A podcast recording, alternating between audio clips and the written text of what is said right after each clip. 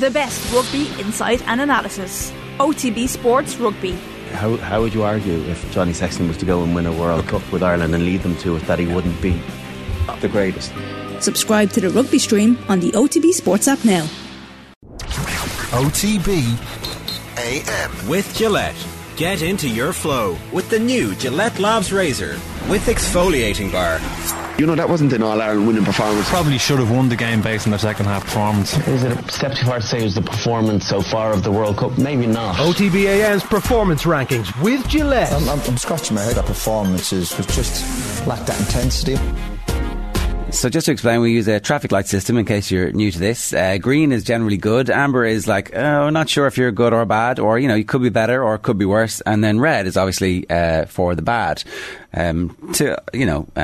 Maybe reveal a little bit about how today's show has been made. There's a lot of golf in this, Kathleen. I didn't have you pegged as a golf wanker like the rest of the people here, but actually these were Nathan's performance rankings that we're doing. These are Nathan's performance rankings, and you're very right about me not being a golf aficionado.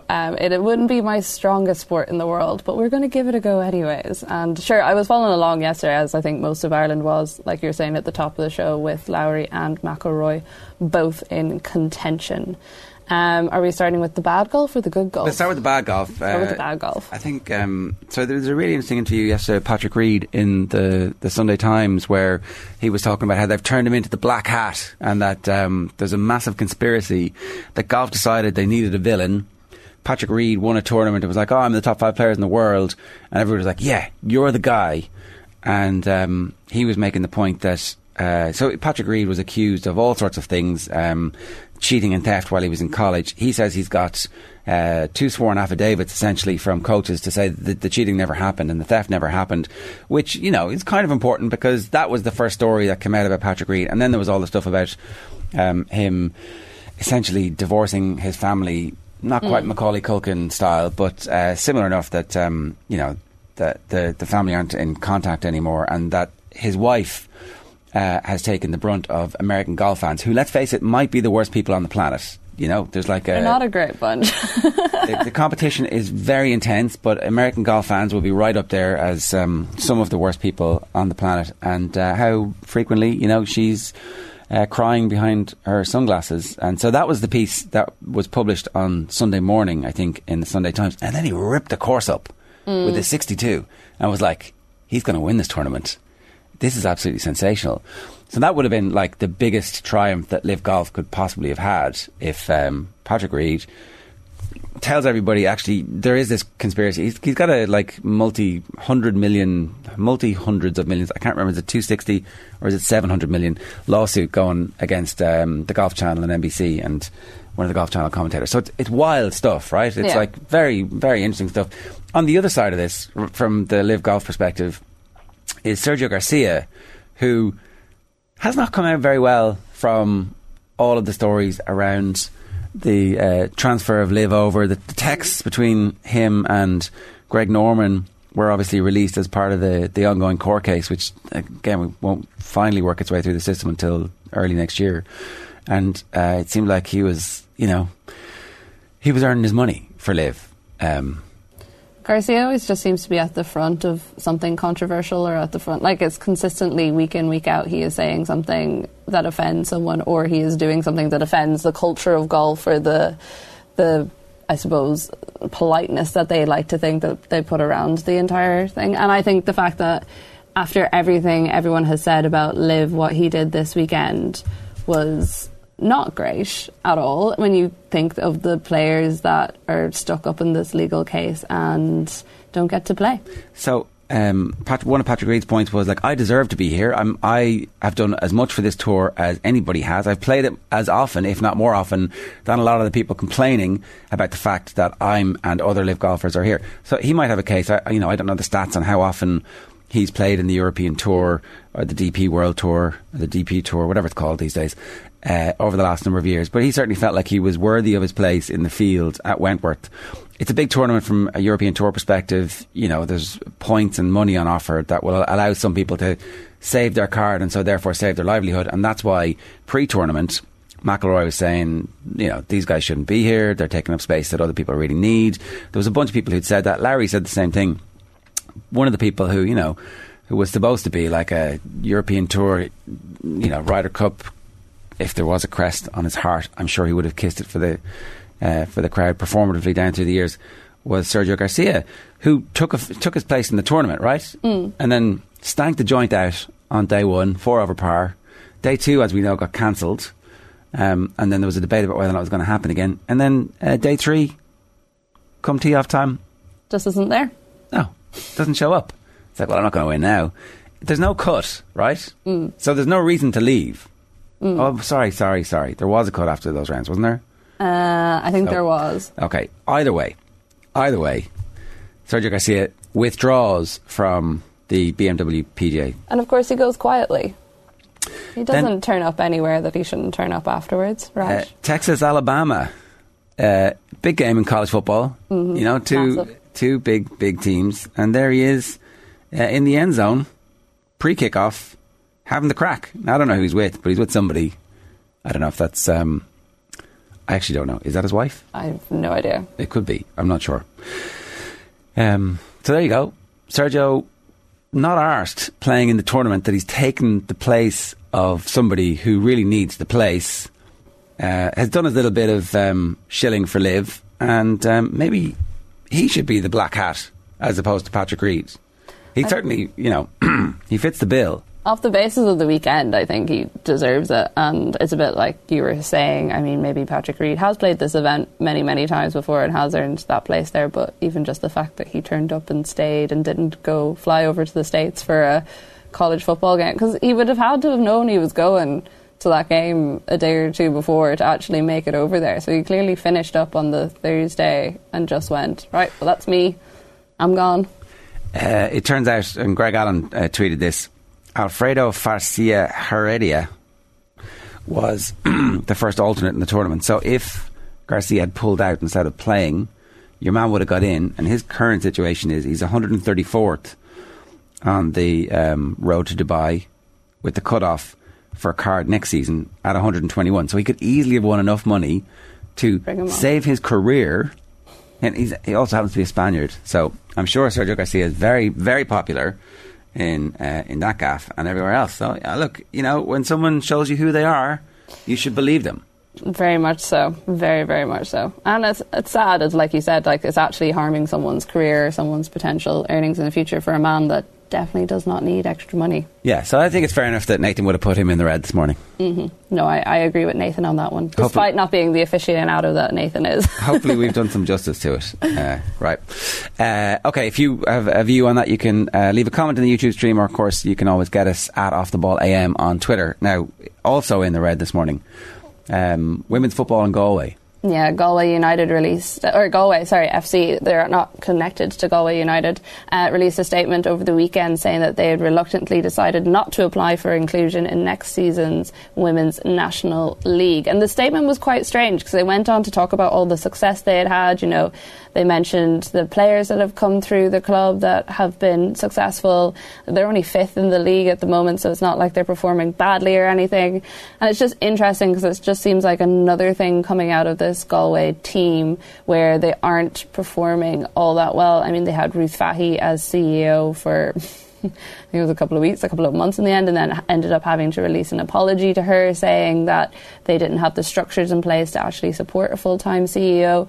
And it's sad for women's football in the country. It's sad for football in the country, and it's also sad for football in the West because, you know, we had Sligo Rovers joining this season. Everyone was really excited. There was a new team, new competition. Obviously, the women's team is smashing it at the moment as well. So I'm not sure. There has been some talk that maybe they will come under the Galway United banner, and that's why Galway have announced this, because they're confident that will happen. But yeah, it just seems strange to go ahead with it if that is the case without a little bit of a backup plan, or at least be able to say, like, look guys, we've built all this and we've done all these amazing things. We're now passing the baton on to someone else and it's coming under that team. But that's not what they decided to do. As you say, they're fifth in the table at the moment, and it's like completely safe mid-table. You know, they're on 36 points. Wexford Youths and Shelburne are 49 and 48 points. So, like, they're not disgracing themselves. This isn't like everything has gone to pot, to complete shambles. It's actually the opposite. They seem to have built, and the statement is suggesting that they've built a throughput of talent. So it's a big challenge to the football people of Galway to rally around and, you know, get together and come and sort it out. The speculation about Galway United is interesting, right? Because obviously Galway United's takeover by the Comer Group has been affected, and so it looked like finally football in Galway is on a very secure footing. So it would make sense if under one banner football was to progress, but you would tend to hope that that would be done in the background, and this announcement would happen: we're changing to Galway United, the systems have been put in place. Yeah, exactly. And I know like there is a lot of eagerness for League of Ireland and like WNL clubs to be under the one banner within the FAI, so if that is the case, great, more power to them, but also it seems a bit weird, and even with them blaming additional costs and demanding of time, and you're like, well, if you're a club that were looking at putting in a full-time CEO last year, and now you're all of a sudden saying it all costs too much and you can't run a club effectively. It sounds like there's something more going on there, and I feel like this is definitely not the last we've heard of this story. Yeah, hopefully there is a team from Galway, and ideally from the same club as the men's team, and football in Galway, because it's like a hotbed of talent. Like that's the main point here, is that like loads of young players have come through over the last while and are making it. So yeah, we'll keep an eye on that one. In the amber today, we have decided to put the sevens. The Irish sevens, yeah. So the men, well, we were kind of debating about this one in the office beforehand because it was their best ever finish in... So it's kind of in the green. It's just so it's kind of in the green. We only have room for two greens. Is that what we're saying here? A little bit. And I think... while it was great that they got to where they did, I think there was some disappointment, especially with the defeat to New Zealand, in that we could have very easily snuck a bit of a win there, and we didn't manage to do it. So great that to win the bronze medal and beat Australia in 1914. And you look at the names we're beating, like South Africa, New Zealand, Australia. We all know that they're big teams when it comes to rugby, whether they're sevens or 15s. So I think it was a great success for the men's and builds on a great year for them in general. It's harsh that they're not in the green, in fairness. It's a little harsh. Anytime you reach a Rugby World Cup semi-final, you're trailblazers, it turns out, because we obviously have a quarter-final hex. We're like the Mayo for footballers, slightly hexed. However, we look, just didn't have enough room for green, right? Yeah. They're officially the women's team. I think would they consider themselves unfortunate, but they ended up, was it in the 5th to 7th? Seventh, yeah.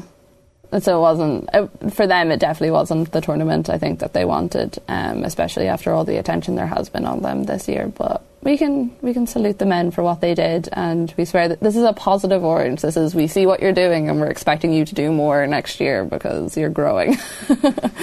Yeah. Okay. Comments coming through. Apparently the football was cancelled as they expected fans to boo during the minute silence, especially places like Liverpool, says Damien. I mean, are they that terrified of a few people booing? I guess they are. If you were to look at the Trevor Sinclair cancellation for like pointing out that, you know, there's a kind of slightly difficult history here around colonialism, folks, and maybe this might be a big opportunity for us to revisit our attitudes, maybe a few boos would have been like, I mean, it might have been nice to see what they're fallout. Yeah. Well, there was an argument that it would make them look bad across the world, and I feel like there's very mixed opinions across the world about the monarchy in general. So I mean, I think that's safe to say. Yeah.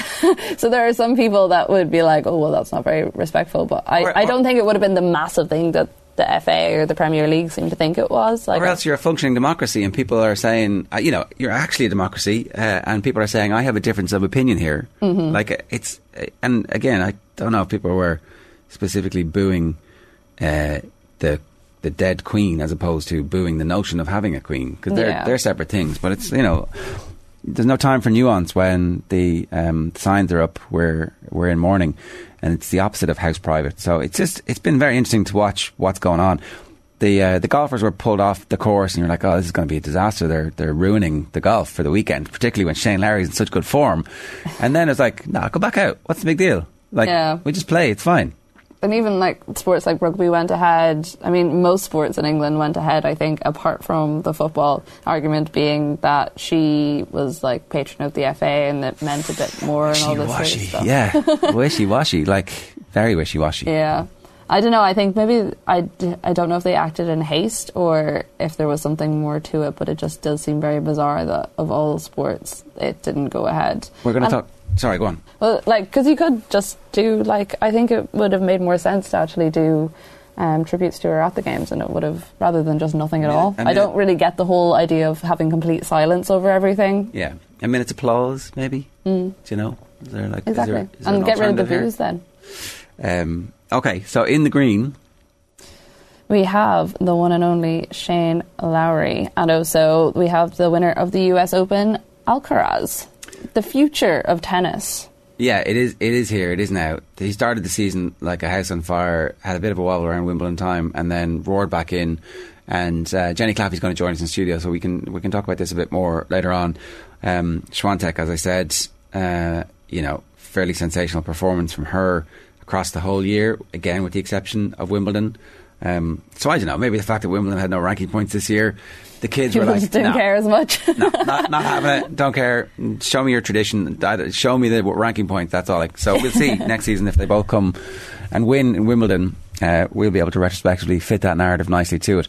But to the golf, right? So as I said, black hat Patrick Reed comes out and rips the course up yesterday and sets a clubhouse lead and sets a great score, and then John Rahm starts like firing in the birdies, and Shane Lowry matches them.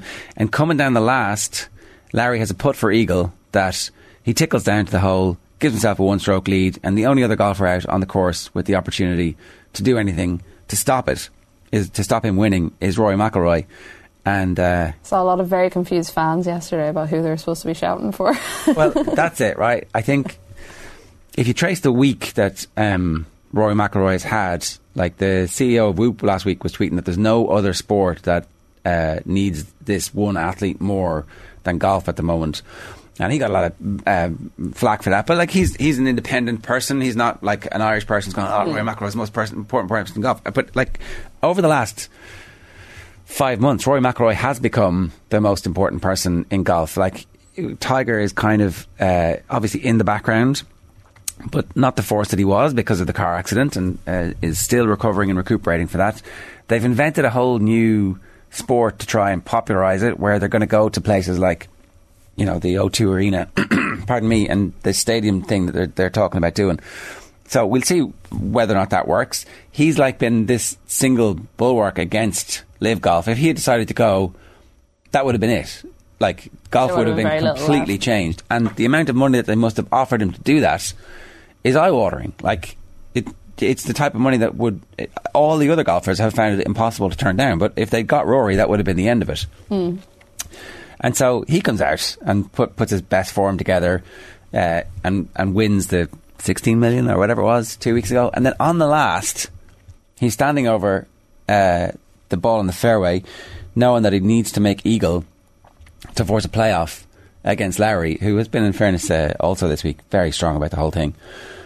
And he stitches it, and then he's standing over the putt, and it's like, well, was it Wayne Riley doing the commentary? The giant white hole is calling the ball towards it here. And I don't know if you saw the putt, but I did, yeah. One more revolution, he just didn't hit it.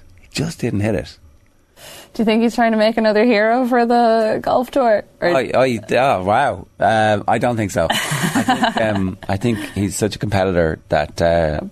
but what a playoff it would have been. Oh, it would have been sensational. And I feel like there would have been a lot of hoarse voices afterwards, but it was great to see Lowry win, and even his speech afterwards I thought was very good. And like you say, much like McIlroy, he has been one of the voices speaking out against Liv over the last week, and he's been quite strong, and... I did kind of like when he was saying this is a win for the good guys. After all the talk there had been during the week about what was going to happen at this event, and I think maybe it was slightly calmed down by the fact that the Queen died and there was that extra day. I think attention moved off the politics of it slightly over the whole event. And then Patrick Reed brought it all back up on Sunday morning. And no better man. Like Patrick Reed's going to be an interesting character in this whole thing now over the next while. He's obviously decided he's going to start talking about stuff. He said he won't talk about the family stuff, and so therefore he's got no defence against people accusing him of whatever it is that they're accusing him of. So that will be interesting to see how that develops. Here's a question from the comments that I don't know the answer to. Would that have been the first All-Irish playoff on the tour if Rory had held that putt? That's from Rick Jagger. I don't know. Is there anybody out there who's a golf history buff who could tell us? Has there ever been a playoff with just a couple of Irish golfers? I don't know. Was there ever one with Harrington and somebody? That's what I was thinking. Was there ever one? I don't know. I mean, do you think that would be the era? If Nathan is sitting at home listening, he can text into the show, because I feel like that's the sort of thing he might know. From his sickbed. Danny Mack says, I like history, so after watching the monarchy history over the weekend, the Bundesliga should have been cancelled. Hey, see what you did there, Danny. We see what you did there. If you want to get in touch, 087 9180 180 is the WhatsApp number, or of course you can get us on at Off The Ball AM on Twitter. Is the best Twitter handle for the show. In terms of the tennis, right, so like quietly, almost imperceptibly, the era of Djokovic, Federer and Nadal has passed. Federer out with injury and may come and play like some kind of Heritage Act next season. Mm-hmm. Jenny Claffey was not writing Nadal off, just that the only match that he lost this year in the slams was at the US Open. It's just that the power that he had over everybody was kind of psychological in a way, and that seems to have been broken just because his body is breaking down. And the other thing that's happened is obviously the young players coming through are really bloody good. So I don't know. I don't know how you feel about the end of that era and the fact that something new is happening. I'm kind of excited for it. I mean, that's not to say that I didn't enjoy watching the three lads absolutely dominate, but it is nice to have other people to talk about and new conversations to have, because it does get to a point where there is only so many times you can say that people are unreal. I was fortunate enough to see a lot of the younger players play in Wimbledon when I covered it, not this year, the summer before, and there's just such an excitement, and like you say, like the bodies of Nadal and Federer, like they are breaking down. They're not able to move around a court in the way that they used to be. They're still incredible athletes, but you watching these younger players and there's a lightness to them that the older players might not have anymore. I agree with what Jenny said last week about not writing Nadal off yet. I think you look at the way he played this season, it's not as great as it has been in the past, but he still has a lot to give. Federer, yeah, I don't think anyone really expects all that much out of Federer for the rest of the time that he does play. And, I mean, Djokovic is Djokovic. He's still, like, as much as these young guys are coming up, they still do have to get past that barrier of those. And those guys, as long as they're playing, they are going to be a concern, and I think there's a difference aura around them to say there is someone like Serena when she was coming to the end of her career. She was very much petering out, whereas I don't think Nadal is quite there, and Djokovic definitely isn't there yet. So I'm excited to see these younger players come up, and I'm excited to talk about something else for a while. Because it's why I've always preferred the women's draw to a certain extent, because you do have a bit more competition and there are a few more names in the loop, and it's not just the same three, which is probably sacrilegious of me to say to some people who are big Federer, Nadal and Djokovic fans. It's funny, I totally understand the point. It's just that it felt like their greatness was so great, like as compared with other previous eras. I don't know, maybe the way that the game has evolved, there would have been other, like the amount of money that you win for winning the majors and the amount of prestige that you win for winning the majors. I don't know if there was more money on offer for things like the end of season. I remember there was a gold racket that Ivan Lendl used to win every year, which was actually worth as much, if not more, than, so therefore he put all his attention into that. So I don't know if or what caused those three great players to rise up simultaneously, or fairly close to being simultaneous. But Alcaraz was involved in a 5-setter in the round of 16, a 5-setter in the quarterfinal, a 5-setter in the semi, and then a handy 4-setter in the finals against Rude, which means that like he didn't have it easy, And I think was the second longest match in US Open history was one of them, was either the quarterfinal, I think it was the quarterfinal against Sinner, Yeah, well, it was the quarterfinal. That was the one that went on until like 3 a.m. in the morning. It was absolutely ridiculous. So he didn't win it easy, and it is exactly the type of thing that is going to make everybody stand up and take notice. And again, he's not 20 until next May, so I don't know exactly when the French Open is next year, but he's certainly the youngest, I think the youngest world number one. It's basically the birth of a superstar has happened on Amazon Prime this week. So youngest US Open winner since Pete Sampras, I think, as well. Okay, he had an okay career. Yeah, in 1990. So, and he played Agassi in that final. So yeah, that was an era, right, where those guys were, you would have said, very talented. I don't know what the difference between them and the Djokovic, Nadal, and the hoovering up of all of the majors is. I think it's just the complete dominance of them. Like, there wasn't anyone else in the conversation for so long, and it's so rare you get that in a sport where you might have one team or one player who's particularly good, but to have three competing in a single person sport at the same time and just no one being able to get near them, it's like, it is insane. I don't know if we will ever see the likes of it again. I hope we do, but it does feel like a once in a lifetime thing. Unless Rude and Alcaraz and Sinner or TFO, we'll see. Yeah. He's a bit older. He's 24. He's now allowed making the breakthrough at this. Yeah.